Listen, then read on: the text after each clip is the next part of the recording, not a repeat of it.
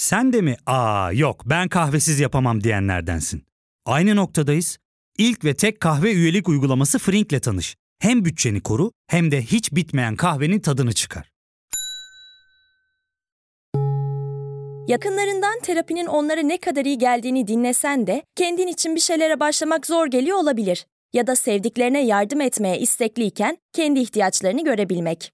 Hayvel, uzman psikologlarıyla kendi ihtiyaçlarını bulmanda sana destek olacak. Terapi yolculuğuna başlamak için detaylı bilgi bölümün açıklamalarında. Ne, neden, nasıl? Bu bilgiyle ne yapacağım? Tanrı öldü. Postmodernizmden ne anlamalıyız gerçekten? Nedir bu diyalektik dedikleri? Sanırım ben bir at sineğiyim. Varoluşunun hakkını ver. Gerçeklik gerçeklikten sürüldü. Üzerimde yıldızlı gök, içimde ahlak yasası. yasası. yasası.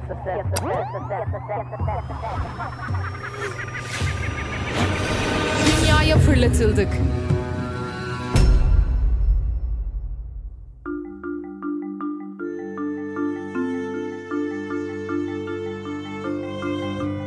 Başlangıçtan günümüze felsefe tarihi serisinde bu bölümdeki konuğumuz M.Ö. 384 M.Ö. 322 yılları arasında Stegeira kentinde yaşamış Aristoteles. Antik Yunan felsefesinin bildiğiniz gibi iki düşünürü var. Yani en azından isimlerini kesinlikle duyduğunuzu varsayıyorum. Platon ve Aristoteles.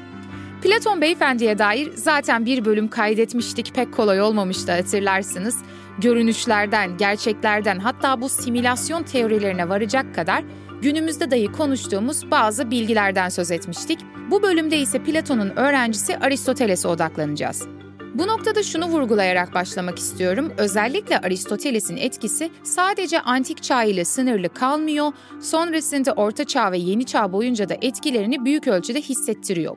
Hatta İslam felsefesinde de yoğun bir şekilde Aristoteles'in etkilerini görmek mümkün aslında.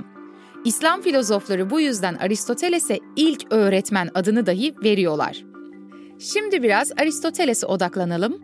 Biyografisinden bahsedeceğim. Aristoteles'in ailesinde pek çok hekim var. Bazı durumlarda düşünürlerin ailelerine ve hayatlarına dair bilgiler vermeyi önemli buluyorum. Çünkü her insan gibi filozoflar da yaşadıkları toplumsal dinamiklerden, ailelerinden, psikolojik sebeplerden etkileniyorlar. Felsefelerinde de kimi zaman bu kişisel yaşantılarından izler oluyor. Aristoteles'in ailesinde birçok hekimin olması bilgisinden ne çıkartabiliriz? O küçük yaşlardan itibaren ailesini örnek alarak aslında doğayı ve insan bedenini gözlemliyor, deneyler yapıyor. Aristoteles hakkında belki de bilinmesi gereken en temel bilgi Platon ve Sokrates'ten farklı olarak hatırlarsınız konuşmuştuk. Onun bir doğa bilgini olması. Şimdi biraz spekülasyon yapayım, hayal kuralım. Eğer bugün uzay ve zaman bükülseydi, İstanbul Üniversitesi'nin ortasında bir solucan deliği oluşsaydı, şu Alman dizisi vardı ya Dark gibi, Aristoteles kendisini birdenbire üniversitenin koridorlarında bulsaydı muhtemelen biraz şaşırdıktan sonra oradaki öğrencilere fizik bölümü nerede diye sorardı. Fizik bölümüne vardığında oradaki öğrenciler Aristoteles'in iddialarını dinledikten sonra muhtemelen şöyle derdi. Ya senin yerin burası değil, sen e, metafizikle ilgilenen bir felsefecisin. Kat ikiye in lütfen derdi. Bence Aristoteles bu durumu epey yadırgardı. Bir defa metafizik ne? Aristoteles'in en ünlü kitabının ismi metafizik olmasına rağmen o bu kelimeyi hiçbir zaman kullanmadı. Kendisini bir fizikçi olarak görürdü.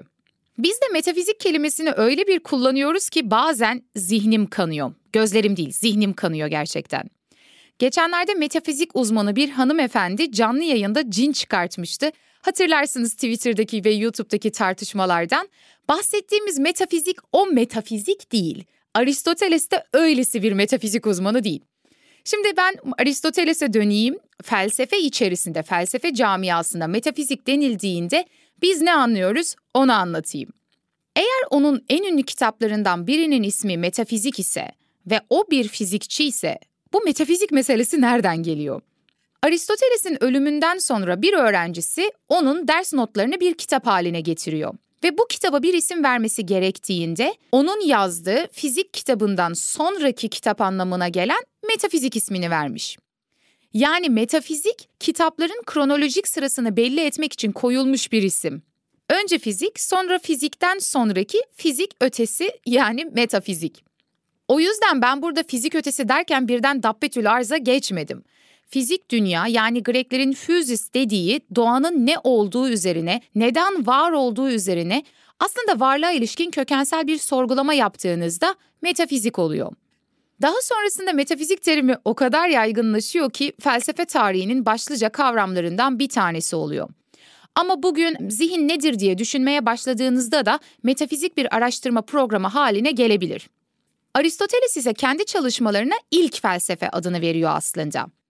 İlk felsefenin özelliği ise evrenin ilk ve son nedenini incelemek. Metafizik felsefede budur işte. Canlı yayında cin çıkarma seansı değil. Aristoteles ile ilk kez tanıştığımız için size biraz daha ondan bahsetmek istiyorum ki gözünüzün önünde bir resim oluşsun. Ortalık birazdan karıştığında bu bilgilerden faydalanın. O kadar fazla çalışması var ki tüm kaynaklarını okumak seneler alabilir. Ya bir yerden başlayarak Aristoteles okuyayım diyorsanız epey zaman alacaktır. Şöyle kategorize edebiliriz bu kitapları. Mantık üzerine çalışmaları var, fizik üzerine çalışmaları var, psikoloji üzerine çalışmaları var, doğa tarihi üzerine çalışmaları var. Hayvanların tarihi, hayvanların oluşumu gibi. Felsefe üzerine çalışmaları var. Etik, politika, retorik gibi. Gördüğünüz gibi adam her alanda pek çok çalışma yapmış. Dikkatinizi çekmiştir belki doğa ve hayvanlar üzerine yapmış olduğu çalışmalar oldukça önemli. Çünkü kendisi hayvanlar arasında sınıflandırma yapan tarihteki ilk kişilerden de biri. Hatta onun bu sınıflandırma sistemi modern zoolojiye kadar da etkili oluyor. Bu sınıflandırılma halen kısmen devamda ediyor. Onun hayatına, ailesine ve çalışmalarına dair verdiğim bu bilgiler ışığında zaten Platon'dan farkları bariz bir şekilde ortaya çıktı sanırım. Hatırlarsanız Platon için asla doğanın kendisi bir soru konusu değildi. Çünkü zaten benim gördüğüm, dokunduğum, tattığım fizik evrendeki şeyler bir yanılsamadan ibaretti. Görünüş ve gerçek ayrımımız vardı. Oysa Aristoteles hayvanları, doğayı, gök cisimlerini inceledi. Demek ki görünüşün kendisini hakikatten ayırarak önemsizleştiren bir felsefeyle karşılaşmayacağız. Yoksa neden astronomik çalışmalar yapsın ki? İşte tam olarak burada birinci ve en temel farklılık ortaya çıkıyor. Aristoteles doğayı olduğu gibi, duyularımıza sunulduğu gibi, görüldüğü gibi tanımak ve bilmek istiyor. Şöyle diyor. Biz varlığı düşünmeye ve varlığı kavramaya çalışıyoruz. İyi tamam hoş. 10 kadar kişi de bunu yapmaya çalıştı serinin bu kısmına kadar. Ama ya bunu yapma metotlarımız yanlışsa? Bu yüzden varlığı anlamadan önce bizim varlığı düşünme metotlarımız üzerine çalışmalıyız. Varlıktan önce ona dair bilgilerimizi nasıl elde edeceğimize dair bir bilgi teorisi ortaya koymalıyız. Buna biz epistemoloji diyoruz. Ara sıra hatırlatayım da bu terimleri ontoloji neydi, epistemoloji neydi akılda kalsın, yavaş yavaş otursun. O yüzden öncelikle epistemolojiye yani bilgiyi nasıl edindiğimiz ve nasıl edinmemiz gerektiğine dair çalışmalar yapacak ve bu çalışmaların ürünü olarak da ortaya mantık çıkacak. Bu yüzden günümüzde bile hala klasik ve formal mantığın kurucusu Aristoteles kabul edilir. Hatta Immanuel Kant'ın da işaret ettiği gibi 18. yüzyıla kadar Aristoteles mantığı çok az değişime uğrar. Onun için ise mantık nedir? Düşünmenin ilke ve kuralları ile ilgilenirken bir yanıyla da dil, anlam, gerçeklik arasındaki ilişkilerdir. Yani mantık en temelde düşünmenin araçları üzerine bir inceleme. Hatta o mantık üzerine çalışmalarını eski Yunanca organon yani alet olarak adlandırmış. Düşünmenin aleti mantık. Hani mantıklı konuş deriz ya, aslında belirli bir düşünce sisteminde tutarlılığı olan argüman üretmiyorsun. Mantıksız konuşuyorsun şu an diyoruz. Bu açıdan mantığın kendisi aslında ortaya bir düşünce çıkartmaz. O düşünmenin araçlarını inceler. Buradan bakınca biz mantıkla varlığın ne olduğunu anlayamıyoruz. Aristoteles mantığı bize varlık nedir sorusunu yanıtlamıyor anlatmaya çalıştığım gibi. Sadece yol gösteren belirli ilkeleri vermiş oluyor. Çünkü doğru düşünmenin araçlarına sahipsek ancak bu doğru düşünmenin aracıyla varlığı doğru bir şekilde aydınlatabiliriz. Bu açıdan bakıldığında onun mantığının tüm birimlerinin bir hazırlık aşaması olduğunu da söyleyebiliriz. Pre-felsefe gibi bir şey. Peki iyi hoş ama nedir bu mantık? İlkelere bağlı bir düşünme yöntemi dediğimde aklınıza nasıl ilkeler geldi? En önemli üç ilkeyi hemen söylüyorum. Özdeşlik, çelişmezlik ve üçüncü halin olanaksızlığı. Böyle söylendiğinde göz korkutabilir ama çok basit kavramlar olduğunu birazdan göreceksiniz. 5 dakika rica ediyorum. Özdeşlik ilkesi A, A'dır demek. Bu kadar. Bu muydu yani dediğinizi duyar gibiyim. Biraz daha devam edelim. Buradan sonra neler türediğine inanamayacaksınız. İkinci ilke çelişmezlik ilkesi. A, A olmayan değildir. E, herhalde değildir gibi. Üç, üçüncü halin olanaksızlığı. Bu da bir şey ya A'dır ya da A değildir ilkesi. Ne demek istedim? Bir şey aynı anda hem A olup hem de A olmayan olamaz değil mi? Çünkü bu ilke özdeşlik ve çelişmezlik ilkesinden çıktı. A A'dır, A A olmayan değildir. A hem A hem de B olamaz. Daha açık bir örnek verecek olursam, herkes gözlerini kapatsın ya da isterseniz açıkta tutabilirsiniz. Yuvarlak bir kare düşünün lütfen. Yuvarlak bir kare. Olmuyor değil mi?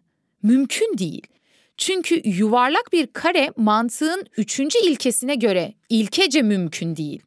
Bunları neden öğreniyoruz ki çok gereksiz diye düşünebilirsiniz şu an.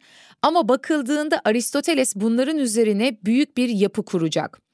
Bu mantık ilkeleri düşüncenin yöntemini verdiği için normatif ilkeler, kural koyduğumuz ilkeler. Biz bugün matematik ve geometri gibi formel disiplinlerin tamamında bu mantık ilkelerini kullanıyoruz. O halde bir mantık düşünceyi inceliyor dedik. Düşünce de dil aracılığıyla ifade ediliyor dedik. Düşünce her zaman bir şeyin düşüncesi, değil mi? Öyle mi? Şunu deneyelim. Hiçliği düşünebilir misiniz? Hiçliği düşünün lütfen.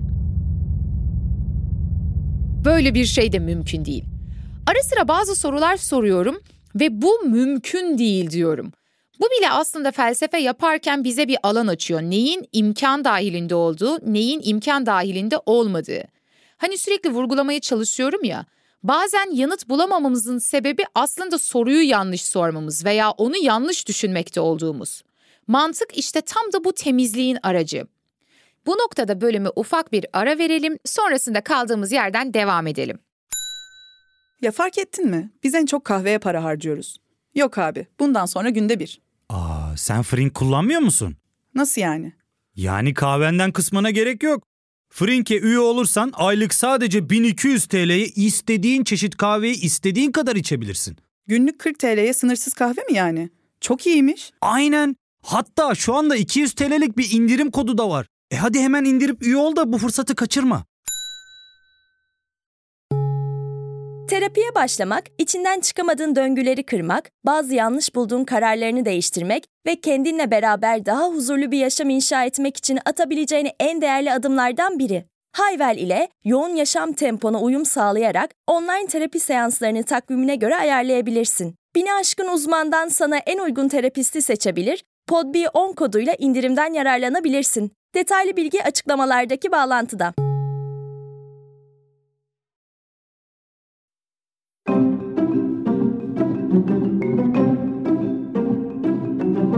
Ne demiştik? Hiçliği düşünelim.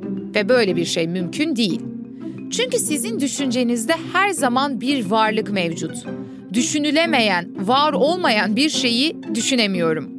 Şu sıralamayı takip edebilir miyiz? Tekrar başa alalım. Varlık var, tabii ki. Varlık düşüncemin nesnesi. Varlık düşünce, düşünce de kendisini dile getiriyor ve bunların ilişkilerini inceleyen de mantık. O halde mantık aracılığıyla yaptığımız şey aslında uzun ve çetrefilli bir yoldan varlığın kendisini incelemek. Tamam, bu kısmı anladık. Aristoteles varlığı anlamak için en temelde önce metodumuzu belirlememiz gerektiğini söyledi ve metot olan da mantığı bize gösterdi. Peki bunu varlık alanına nasıl uygulayacağız ve Platon'un yanıldığını nasıl kanıtlayacağız? Bu kısım dahi yani. Aristoteles muhtemelen felsefe tarihinin en büyük düşünürü. Herkes bu konuda hemfikirdir. Yani Aristotelesle Kant arasında ikisinden biridir kesinlikle.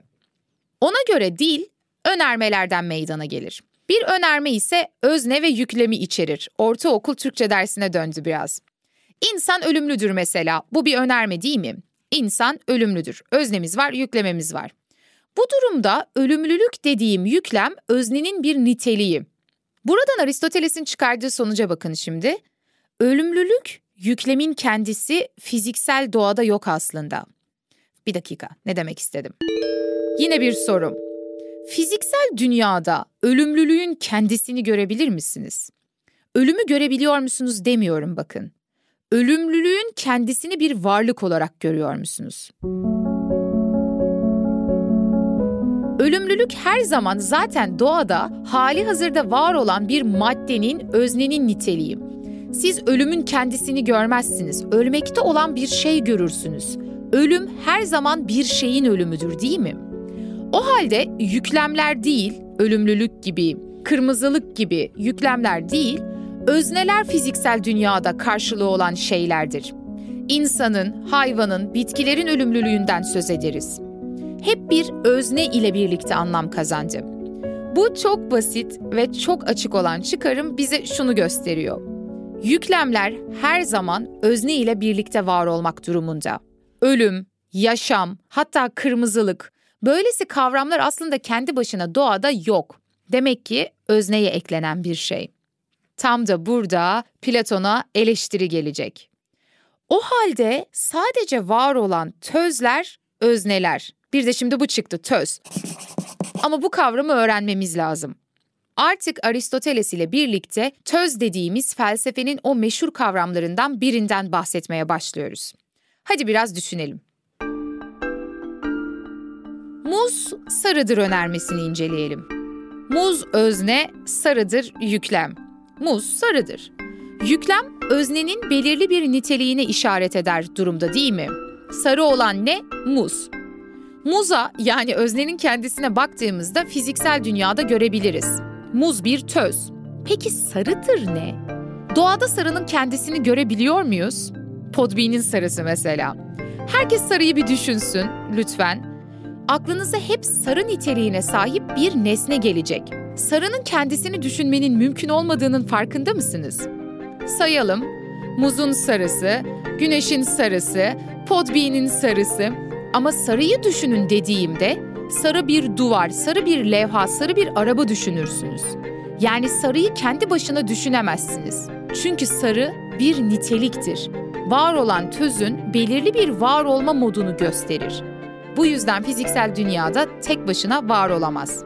Buradan Aristoteles'in nereye varacağını çıkarsayabildiniz mi? Platon için her şeyin ideası vardı. Aristoteles'in eleştirisi de tam olarak burada ortaya çıkıyor. Hem de çok zeki bir şekilde. Aristoteles diyor ki, hayır sevgili hocam Platon, yanılıyorsun. Senin bu idea dediğin şeylerden pek çoğu fiziksel doğada kendi başına var olan tözler dahi değil. Kendi başlarına bağımsız bir mevcudiyetleri olamaz. Onlar ancak yüklendikleri öznelerle birlikte varlığa gelebilirler. Ne oldu? İdealar teorisi çöktü, felsefe bölümü kapandı. Kepenk indirip gidelim mi? Hayır, tabii ki Aristoteles'e de eleştiriler gelecek. O halde geldik malum kategoriler teorisine. Kategoriler Aristoteles'in felsefesini anlamak için çok büyük bir öneme sahip. Hatta Orta Çağ felsefesini anlamak için de önemi çok büyük.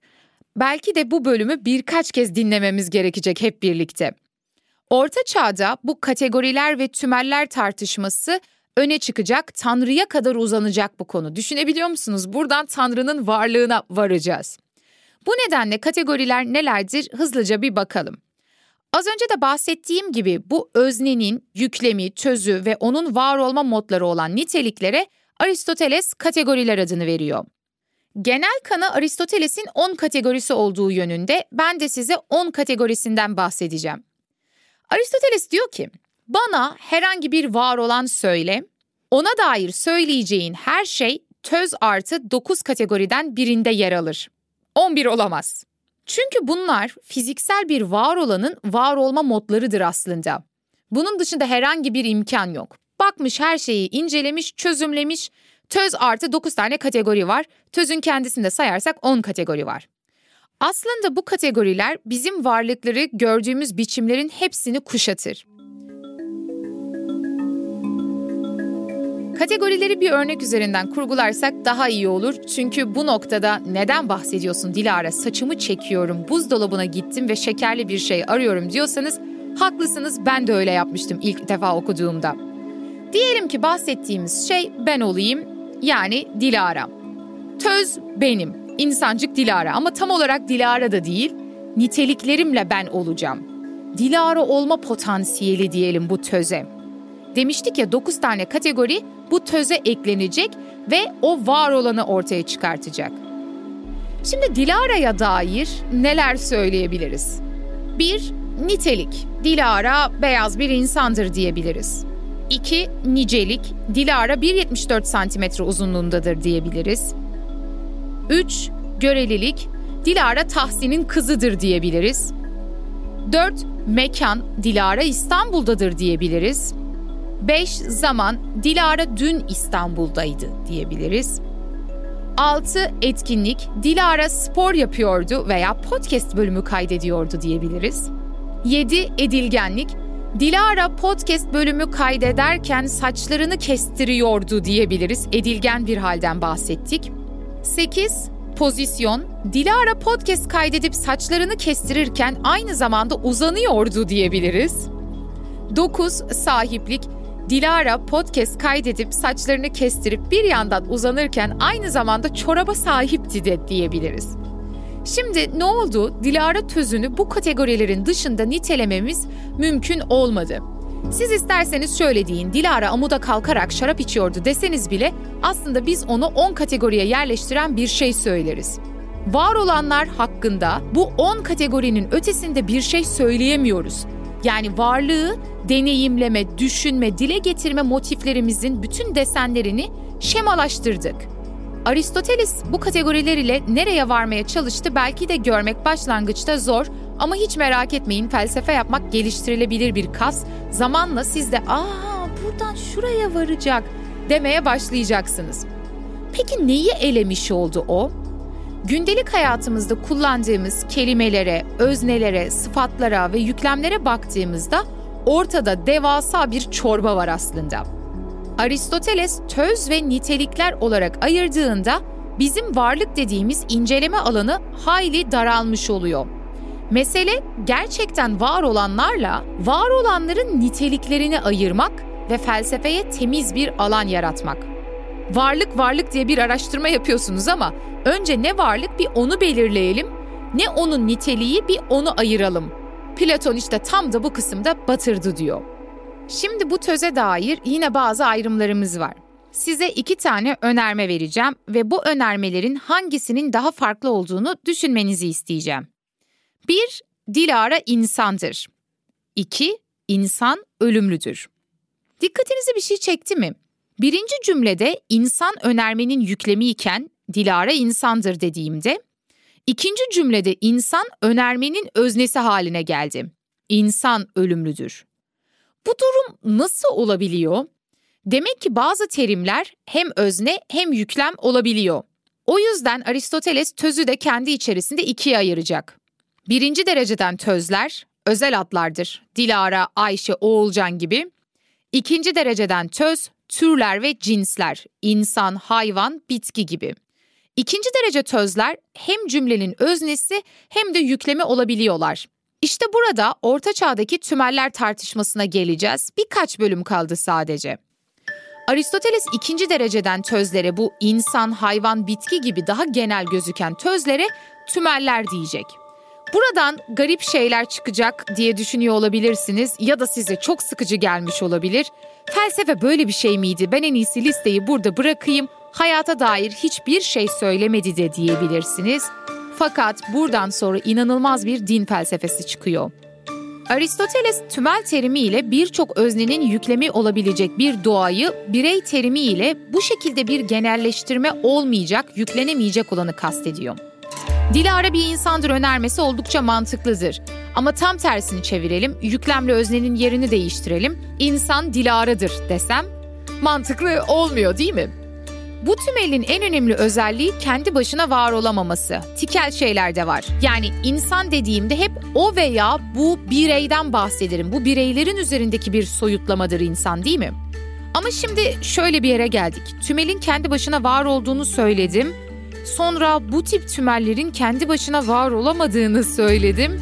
Burada bir çelişki yok mu derseniz aslında burada kastettiğim şey şu. Evet, insan bir töz ama insan terimini oluşturan tek tek münferit bireyler yani insanlar olmak zorunda. Eğer tek tek münferit ben, sen, o olmasaydı buradan biz genel bir insan tümelini çıkartamazdık.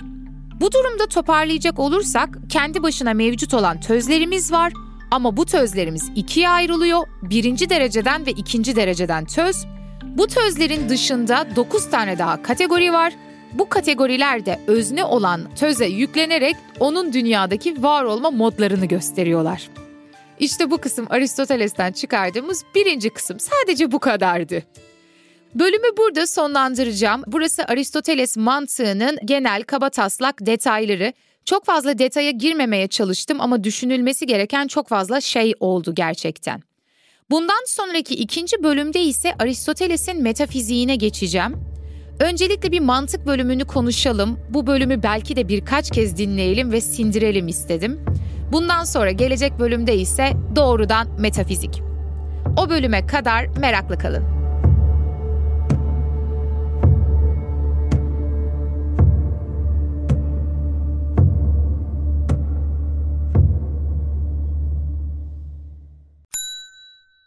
İlk ve tek kahve üyelik uygulaması Frink, 46 ildeki 500'den fazla noktada seni bekliyor.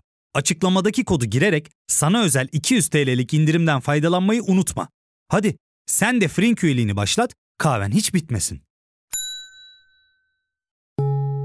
Hem bugününe hem yarınına katacaklarıyla terapi yolculuğuna ve daha iyi hissetmeye bugün Hayvel ile başla. Açıklamadaki linkten Hayvel'i indir, ücretsiz tanışma görüşmelerinin ardından bütçene uygun seans paketini seç ve terapi yolculuğuna başla.